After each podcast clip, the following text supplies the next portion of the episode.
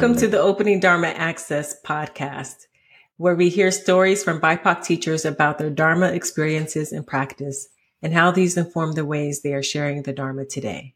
I am Dalila Bothwell, your host for this episode. Joining me today is René Rivera. René Rivera is a meditation teacher and restorative justice facilitator working and learning in all the spaces in between race, gender, and other perceived binaries as a queer Latinx trans man. René teaches heart-centered, trauma-informed meditation as a core teacher at the East Bay Meditation Center. He has co-led the first residential meditation retreats for transgender, non-binary, and gender expansive people and offers classes and retreats for many Buddhist centers and groups. René is a restorative justice facilitator for the Ahimsa Collective, working to heal sexual and gender based violence. Welcome, René. Thank you so much, Dalila, for having me on. It's good to see you. So, well, part of part of our journey together in the Dharma is we were in community Dharma leaders program together. Yes. So so many years ago. It seems like a lifetime ago, but it was I think only five or six years ago that we graduated. I know. Yeah, the pandemic has, has done extra weird things to time. Yeah. Yeah. So I'm going to begin uh, with our usual questions for this podcast. And the first one is, how do you identify racially, ethnically, and any other categories of social location that are of importance to you right now? Hmm. Yeah. So I think we covered the basics in your in the bio that you just read. Identify as Latinx, queer, and as trans masculine or as a trans man. And, you know, to get into a little more nuance, especially around race, um, because like how I've identified has evolved over my lifetime, having come from mixed family. My father is Puerto Rican. My mother is European descent, Scandinavian, from the Midwest. And yeah, just like con- have had a continued um, or an evolving like understanding of what that all means to me, especially as someone who's per- often perceived as white. Um, so, you know, I kind of just even think back to um, kind of my experience growing up. I, on the one hand, I was born into this activist kind of civil rights community. My father was very involved with the La Raza movement in San Francisco. Um, was actually born five days into the strike at San Francisco State that he was a part of. Um, so that was what I was like literally born into the struggle for, especially for um, ethnic studies programs, because that was the first big student strike, the San Francisco State um, ethnic studies program that included, it was the first in the nation, and then the first La Raza studies um, program was part of that. And my father, who had never even graduated high school, you know, was part of winning that and then became a professor in that department. So, so like I was born into this struggle for the liberation of black and brown people. and then at the same time, um, you know, I had also a white mother. And when they split, we went up to live uh, you know, in these communes in Northern California that were all white. Mm-hmm. And so there was this way that as a kid, I just moved back and forth between these two worlds. And I just let people identify me however they wanted to identify me, you know? Mm-hmm. And so it's been like, uh, for me to actually say, okay, this is how I identify. I identify as Latinx. Actually, I identify as Puerto Rican is for me a part of saying this is not going to be erased even though I could pass and assimilate, it's my choice not to do that. Mm-hmm. And so, and that's taken me years to come to. Mm-hmm. But now it's like a very firm place of this is where I stand. Mm-hmm. What, so when you said we moved to, we, you moved with your mother to these all white communes. Yeah. Yeah. And how often do you mind me asking like a little bit more specifically how often were you seeing your father were you able to keep, keep that connection with your puerto rican side Yeah, you know, that really got broken when I was a kid. I went back and forth for a while and then that fell apart. Mm. And I was really mostly growing up with my mother. And then it was really, actually, my father's passed on now, but um, it was then as an adult that I came back to that relationship mm. and reestablished that connection with him, actually, with his community that was still very intact some of the same people who were in the struggle when I was born are still in my life now. And so there's been a kind of a restoration of that relationship, which I have to say we mostly did through food.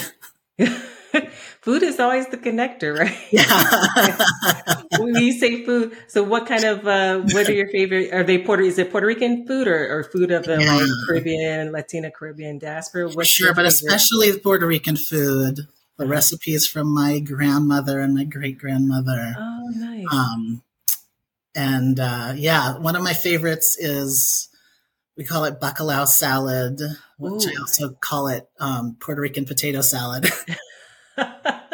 um, so it's salt cod with yuca and plantain, and then put on some hard boiled egg, a little red onion, some green peas, and then just pour olive oil all over it. Yes is so so good. It is. It's delicious. Yes. Yeah, I'm very familiar with that dish. It's one. Of, it's a. It's a request from my sister-in-law. Yeah, yeah, to make that. It's, uh, it's perfect on a hot day for me. Mm-hmm. Yeah, it's like ultimate comfort food for me. Yeah, yeah. That's that's very sweet and poignant that you're able to connect with through recipes with your father, and it's interesting too that you know this I live in Arizona and the struggle in, I mean, not just Arizona, but all over the country around ethnic studies, quote unquote, ethnic studies still being. Yeah. Something that we're having to fight for. Yeah. It's like re educating each and every mm-hmm. generation on like the value. Right. Yeah. And now in Florida, it's like basically been outlawed. Yeah. You yeah. know? Yeah. And that's a movement that, yeah, that we'll have to keep fighting that fight. Yeah. It's a movement that keeps moving, right? There's yeah. no standing still and being like, okay, we're done. Yeah. Mm-hmm. Yeah. So I'm curious about, um, well, let me ask you this. Is there anything else you'd like to offer or any kind of nuances around uh, how you identify any of the other intersections of your identification? Um, yeah, I guess I just will also say that, you know, being queer and trans is a very important part of my identity, a very important part of who I am as a teacher. Um, and that those also are evolving categories. you know, something else that's changed over the course of my life. And so, yeah, just like acknowledging, you know, it's just the paradox of shifting identities, um, the kind of paradox of like choice and not choice. Like, oh, do I mm. choose these identities in some ways because of um, like how I appear in the world? There's a way that I have to make my identities visible mm. in an mm. intentional way. Mm-hmm. Um, because I might not, I might be perceived as cisgendered. I might be perceived as heterosexual. I might be perceived as white.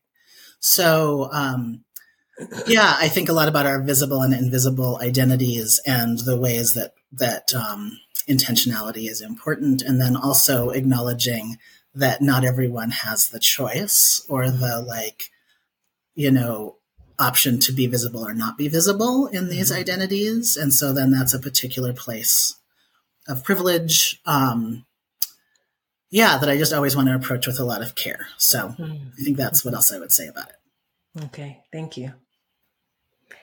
Um, okay, so let's move on to this next question. And the question is what would have been, excuse me, what would have been helpful to you as a BIPOC Dharma teacher? Are there suggestions you have for how our communities could be more supportive of BIPOC practitioners and teachers now? And I'm going to say also, I might I'm going to ask you for, I'm going to ask you a different version of that same question, but let's um, let's go ahead and uh, if you could respond, like how could, how, what would have been helpful to you as a BIPOC Dharma practitioner? Yeah. I think the number one thing that comes to mind is I just, um, what I feel like was missing in my own journey towards being a teacher and leader in Dharma spaces is truly BIPOC led institutions mm. to support me. And um, I feel very fortunate that I've had my spiritual home at the East Bay Meditation Center for the last 15 years. Mm-hmm. So I've had a truly, it's a multi-racial, multicultural organization, but it is truly BIPOC led. And that has been such an important part of my development mm-hmm. um, through programs like Commit to Dharma with Larry Yang, um, Practice in Action with Mushim Ikeda Nash. Like those were absolutely foundational to my development. But then it kind of stopped there. There wasn't a teacher training. There wasn't a program that would take me into leadership and teacher um, development as a teacher. So then I had to go to Spirit Rock Meditation Center for what we, we did together, the Community Dharma Leaders Program, which was also just tremendously valuable. And, um, and continue, you know, I had Larry Yang as a teacher on that program and mentor. And so I was able to have that thread. Mm-hmm. And at the same time, Spirit Rock is a white led organization. Mm-hmm. Um, and so there was something then that wasn't available. And then the next step to become a residential retreat teacher, the four year training would have also meant going through Spirit Rock. And at that point, I had done a lot of work at Spirit Rock Meditation Center as a board member, um, as the chair of the diversity committee there. And I really knew what those limitations were, and it was something I wasn't willing to do.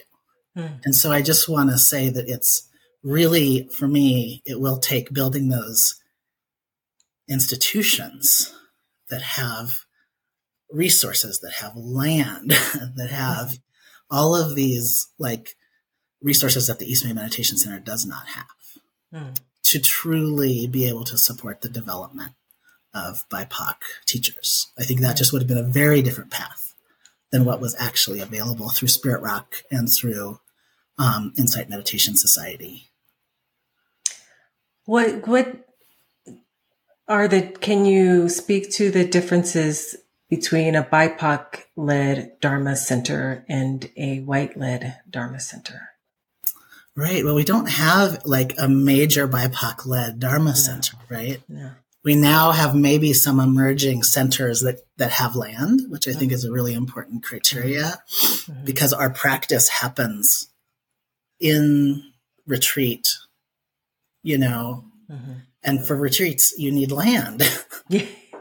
Well, I guess I'm curious about, or you need access to it, right? You need access to land. What are I? Because my experience was at New York Insight. The bulk of my, and it wasn't a, a residential retreat center, right? Similar to um, East Bay, East Bay, yeah. In that way, it wasn't.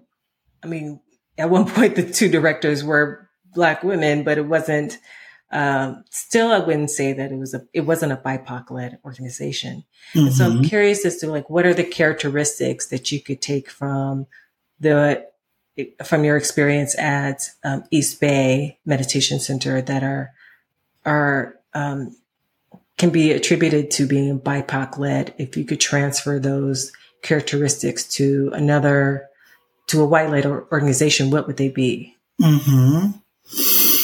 Yeah. Um, I think, you know, a crucial thing for me is like, where is the like executive leadership or real decision making power in the organization? Mm. Who is that held by?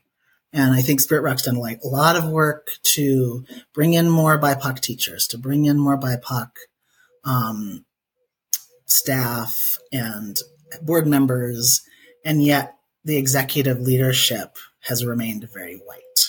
Mm. If you look at who's on the executive committee of the board, who's the executive director, who's actually that word executive means this is the person who makes the decisions mm-hmm. and um, who executes. Mm-hmm. And that has stayed really white. Mm. And that I don't see that changing. I don't see that direction changing there. And I'm mm-hmm. sure, you know, um, I am curious how the future unfolds. and I'm not going to say it won't happen in the future, but I just don't see that direction mm. happening. And um, in my own experience as a board member, that felt like a, a, a place where it just all the effort stopped there.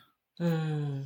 Mm-hmm. And even if we had more scholarships and we had more teachers and we had all of these things, and it's good to see now that um, we've got um, teachers of color who are the coordinating teacher on retreats. That's really crucial because, mm-hmm. again, that's where the decision making is. Mm-hmm. You know, they're not just members of the team. Now we see our friends like Kate Johnson and mm-hmm. Noliwe Alexander and mm-hmm. these awesome Black women mm-hmm. as the coordinating teachers for the retreats. Right. And that's such an important step. But it's still not reflected at the executive level. And so, an organization like EBMC just built from the ground up with that BIPOC leadership at mm-hmm. every level, especially the board, the key staff members, all of that. Right. So it's it's similar to yeah, I see what you're saying. So the the bottom, it's coming the effort is coming from the bottom up and it hasn't reached the top levels yet. Right. Right. I got you. Okay. And so let's say what's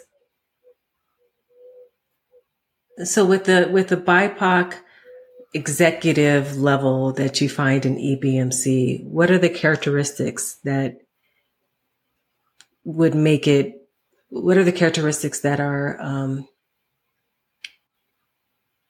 that are more open or that are more what's the word I mean, what's the word I'm looking for that are what are the characteristics that make it the organization itself more welcoming to a more diverse community um, to my more diverse staff uh, maybe is it the way that um, the institution is run on a day-to-day basis? Is it the mission statement and the vision? Is it like, so what would the changes be if you, mm-hmm. and not specifically Spirit Rock, but just any kind of white led Dharma organization, if they had a BIPOC executive um, levels, what, how would, how do you think it would change? Yeah. I mean, I think a few characteristics are one is like shared and dispersed leadership. Oh. So a real sense that even though you have to have some hierarchy because that's just how things get done, mm-hmm. At the same time, there's a strong value of shared leadership and um, and many opportunities for people to become be part of leadership to contribute. Mm-hmm. So I think shared leadership, Another one is holding multiple realities. Um, it's like a real characteristic of white culture that not only is there a hierarchy, but that there's a single like reality or narrative. Mm-hmm. This is good. This is bad. Mm-hmm. this is the way we do things. More binaries. Uh-huh. yeah. Mm-hmm. And um, it, in our culture at East Bay Meditation Center, there's a real recognition that we hold multiple realities. Mm. It's that both and um, and with that, that we hold um, that we have a community with really diverse needs. Mm-hmm. We're not trying to make this work for one group, one prioritized group. We're really mm-hmm. like we're holding everybody, even when people's needs are in contradiction. So what that means, what that looks like often on the surface, is a lot more conflict and a lot more messiness. Mm-hmm. But that conflict and messiness is actually surfacing things that are just pushed under the surface mm-hmm. in a more white culture organization mm-hmm. because you are prioritizing one group. And so then it's just like, okay, if you don't fit within this group, um, or if you can't act like you fit within this group, then your needs are not going to be addressed. And at EBMC, it's like, oh, we're addressing everyone's needs and we're going to keep working with the conflict that arises mm-hmm. because that's how we make space here for as many people as possible. And then we prioritize, say we're going to prioritize people who don't have access in other centers. So folks of color, LGBT folks, folks with um, disabilities that can make um, it hard to access spaces. So then those are the people who we're gonna whose needs we're gonna prioritize when needs come into conflict. Mm-hmm. So conflict as uh, as an opening rather than conflict as kind of like whack a mole. This shouldn't be here. Yeah, exactly. Yeah. Conflict. Like oh, conflicts means something's wrong. No, right, conflict right. means that people's people are voicing their needs. Right, right. And when you never thought about those needs because you're you know all of your access needs are met, then it's like uh-huh. wait, wait, wait, yeah, this is yeah. a whole new world that I haven't imagined. Yeah, right. And I think yeah. I'm not going to remember the exact quote, but I think Sobonfu Somé said, "Conflict is like it's an opening to deepen our relationship." Yeah, mm-hmm. that's a total miss. Yeah, and conflict- of the quote, but that's the gist of it. Yeah, and it, it requires us to, uh, well, it can if we decide to address conflict. It, there's is a moment of vulnerability where, like, oh, there's something I haven't seen here, right? So uh, for mm. myself, I know conflict is like, oh, I'm not perfect and all seeing, right? So I'm like, oh, okay. So opening my eyes a little bit and then being vulnerable. And I, speaking of paraphrasing quotes, there's this um, he works in the mental health field, Yolo Akili, and he talks about uh, the presence of conflict doesn't mean the absence of care. Mm, right. So it's yes. really a place where we can, you know, apply all those practices of care that we supposedly reach for in the Dharma, right? All those Brahma mm-hmm. Viharas and heart practices.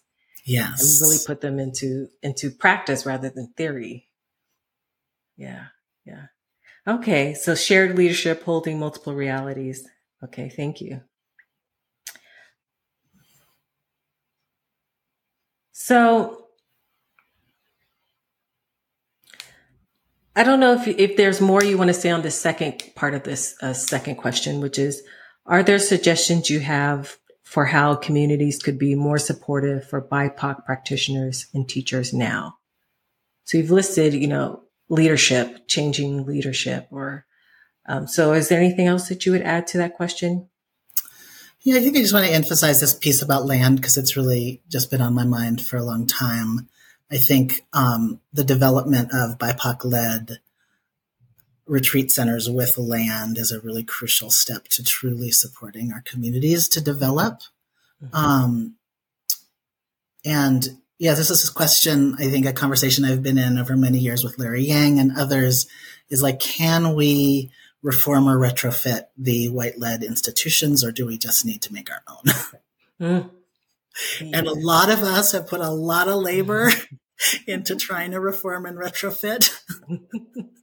and I now am solidly landed in like, we gotta, I think we need our own institutions mm. while also engaging yes. with the white led institutions. Mm-hmm. It's not like an not like a you know forget you we're going to go do our own thing. Mm-hmm. Um, but I also think that the example that is set by these BIPOC, you know, led organizations will actually also change the white led mm-hmm. organizations. I mean, we've seen yeah. that with East Bay Meditation Center.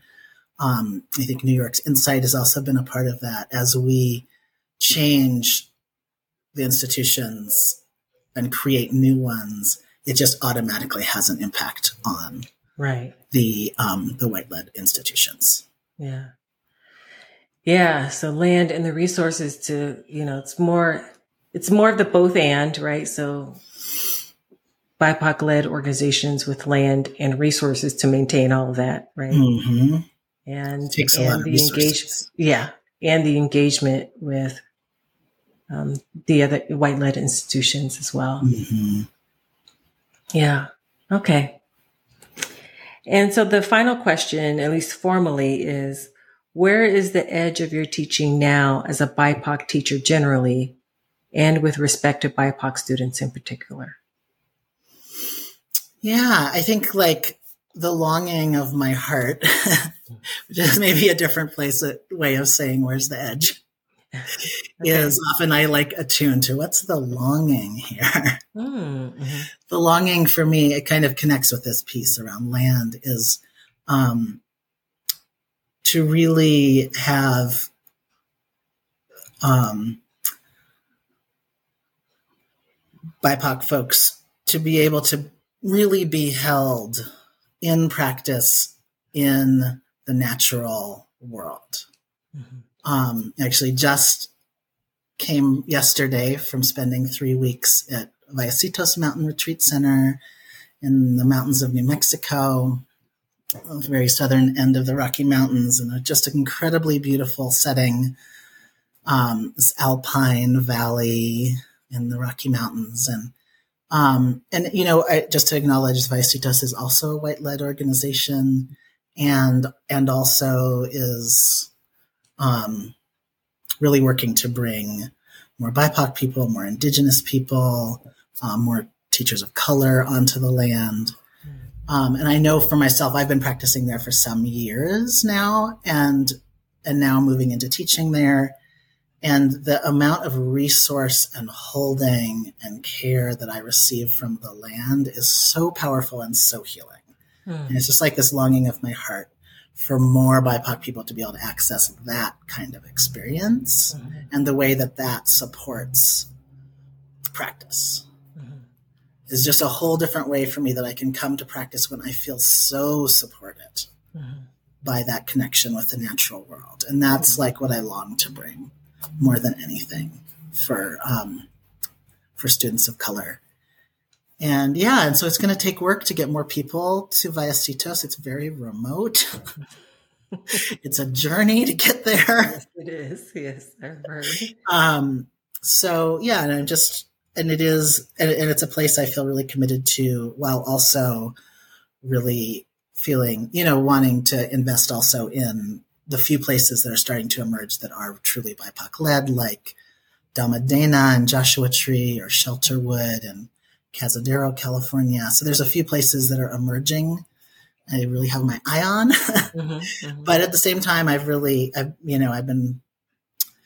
The Vallecitos is also one of my spiritual homes, and um, and so I really want to bring more people to have that experience there mm-hmm. as well. Yeah, I think about the quote. I think it's it's from Malcolm X, once again paraphrasing that all revolution is based on land. Yeah. Yeah. Yeah. And the journey of getting there, yes, physically and also, you know, the um the safety of being outside I wasn't say it was going to say in nature, but you know, really uh, reclaiming that divide or bridging that divide between like nature as humans and nature as like land and right because it's all nature. nature. right yeah. in downtown oakland where i live it is also the natural world right exactly yeah and so it's just a different natural world it's a different natural world right yeah and then also you know the the safety that especially black or brown people in this country have not had in I'll say the wilderness or the wild, right? Like, mm-hmm. and how that, um, how to bridge that gap of like the nervous system settling into land and the safety of land and the connection and the trust. And yeah, that's quite a gift to be able to like have one, have that opportunity and to be able to make that journey. And, um, the, the, the the physical journey and the you know the mental spiritual and psychic journey to be like okay the land is i am part of this right mm-hmm. that yeah yeah mm-hmm. and there's a way that like i can feel myself simply as nature simply as the earth itself here right. resting on the earth um that it's just much more accessible in a really beautiful kind of natural setting with mm-hmm. all of these different creatures, with mm-hmm. the mm-hmm. chipmunks and the bunnies and the deer and the uh, yeah. um, ferrets and all of these different birds and all, you know, like there's just a way I can feel myself as part of the natural world in that setting. Mm-hmm. Um, that's maybe a little more accessible than it is in downtown Oakland. yeah. Yeah. with all the yeah.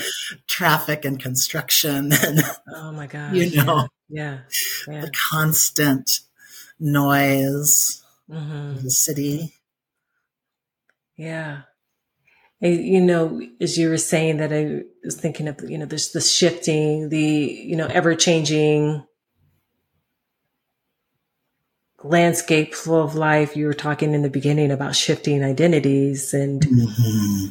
And you know and then with this last question in response to you know like realizing that we are nature and how nature is constantly in movement and flow. So i'm hearing a lot of like about movement and what you've been sharing today around you know beginning with your father and the La Raza movement, ethnic studies movement, and shifting identities and the natures. Is like really embodying the nature of impermanence and change and yeah and seeing that nature in nature right like right allowing it to be our teacher yeah yes and yeah. that yeah so that's exactly sort of what's being held at Vallecitos is this idea that the, just the land is our teacher mm. you know?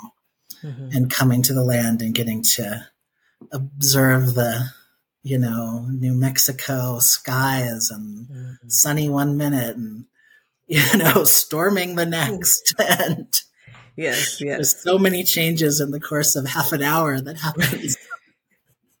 yes, microbursts. That's what we've been, that's, yeah. that's a new phrase I've heard this, this summer, desert microbursts. Yeah. Mm-hmm. So is there anything else that, um, we, that we haven't talked about that you would like to talk about? Hmm. Or any other I feel pretty complete. Yeah. Okay. Yeah. Yeah. Yeah. Just really feel grateful for this conversation and also yeah, the ways too. that our own, you know, kind of shared journey flows into the conversation. This is really a delight to get to to connect and explore in this way. I know. I feel the same way. Thank you, René. Mm-hmm. This has been Dalila Bothwell for opening Dharma Access with René Rivera, sharing their Dharma experience as a BIPOC teacher. Look for Lama Karma Yeshe Chödrön, Sister Peace, and Reverend Lien, the other co-hosts as they share their discussions with more teachers in the upcoming months. Look for new episodes on the first Tuesday of every month. In between episodes, we'll share a meditation, mindfulness practice, chant, or another form of practice from our guests with you. Come back to check that out and to keep on listening to our BIPOC teachers. Be sure to subscribe for notifications and rate and review the podcast to help us spread the word. Check the episode notes for resources and email us at suddenleap.a2z at gmail.com with any questions. And let's open Dharma access to all beings.